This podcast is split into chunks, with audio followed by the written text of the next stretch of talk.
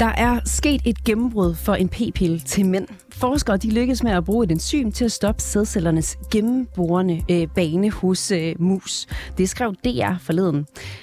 Nu går vi en helt ny tid i møde. Der bliver ligestilling for mænd og kvinder, når det kommer til ansvaret for pilleprævention. Eller hvad? Det er jo ikke første gang, at vi hører snak om en p-pille til mænd, men øh, vi er stadig til gode at se den her, p- øh, den her pille. Peter øh, Humanitan, øh, velkommen til. Tak skal du have. Du er facilitetprofessor på Aarhus Universitet. Betyder de seneste forskningsresultater, at vi får en ny p-pille på markedet i morgen? Ja, lige til en indledning i forhold til sidste indlæg, så kan jeg sige, at jeg er ikke en computer.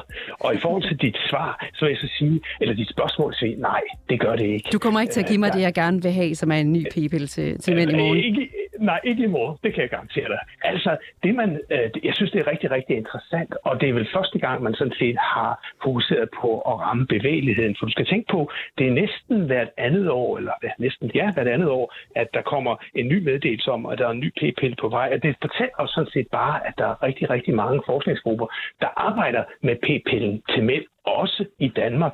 Nu, hvis du kigger på den sidste, øh, det sidste forslag, det var i 2021, det var så noget, man har afprøvet på mus og aber, og der skulle man så bruge uger, før man fik en effekt. Og den effekt, det var, at sædcellerne blev fuldstændig deforme, de krøllede sammen, og de kunne ikke svømme.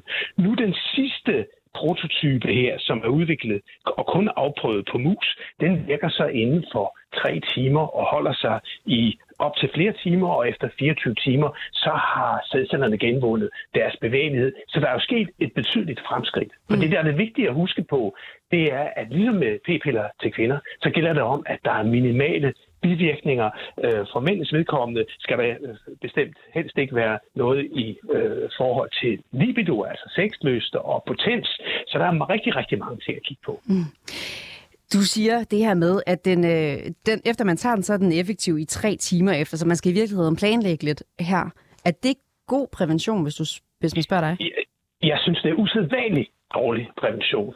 Øh, og, og, og det, jeg mener, heldigvis er det jo stadigvæk sådan her, at det meste sex er spontant sex. Hvis vi også skal til at planlægge og topstyre vores sexliv, så synes jeg, at det er voldsomt i det forvejen rimelig øh, reguleret samfund. Så jeg synes, det er rigtig, rigtig dårlig prævention. Men vi skal bare huske på, at det her er jo trin på vejen. Vi er gået fra, øh, fra uger og nu til, eller fra dage og nu til timer. Øh, hvad bliver det næste? Det bliver jo interessant at se. Hvorfor tager det så lang tid at få udviklet den p-pille til mænd?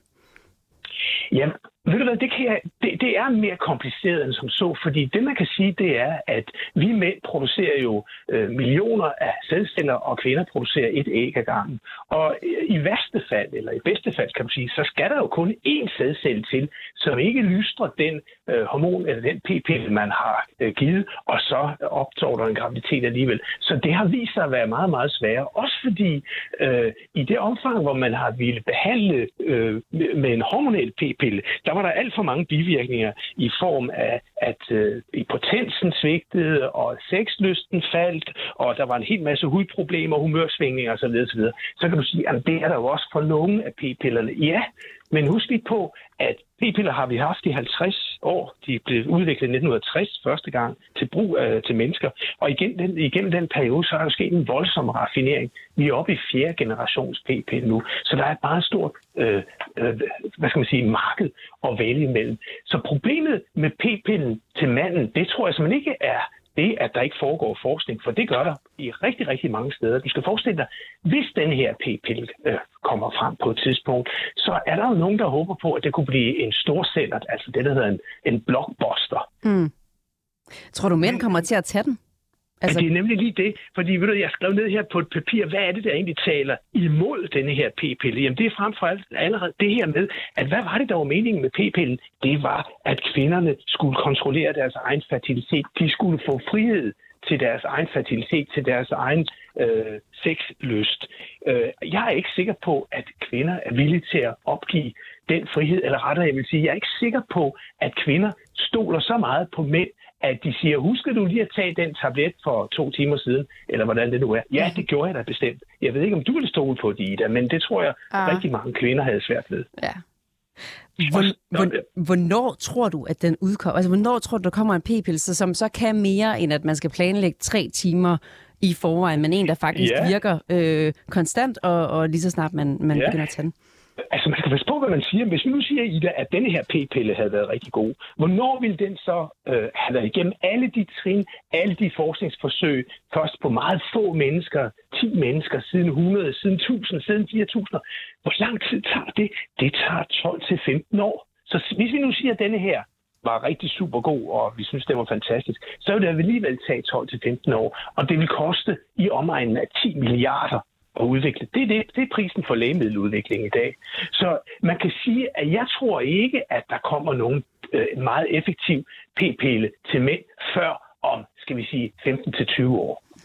Tror du, det er den her udgave, man kommer til at udvikle videre på, og som bryder igennem og, og kommer på markedet? Ja, nu har jeg læst lidt, læst lidt op på det, og det kunne godt tyde på det, at, okay. at det her med selvcellernes bevægelighed, det er rigtig interessant. Men det kunne være, at man kunne ramme nogle andre gener, eller nogle andre enzymer eller proteiner, som måske var mere effektive end det, man har fundet her. Men øh, der går lidt tid, kan jeg godt høre. Det går der. Og ved du hvad, selvom den kommer frem, så skal du også tænke på, at det er jo en investor, det er jo et medicinalfirma, der skal gå ind i det her, og markedet vil stadigvæk være usikkert. Som du selv sagde, hvilke mænd er det egentlig, der vil købe det her? Hvilke kvinder er det, der tror på, at manden har taget den? Jeg tror, at hvis den her p-pille bliver til noget, jamen så bliver det bare en del af det udvalg, der er på hylderne i forvejen.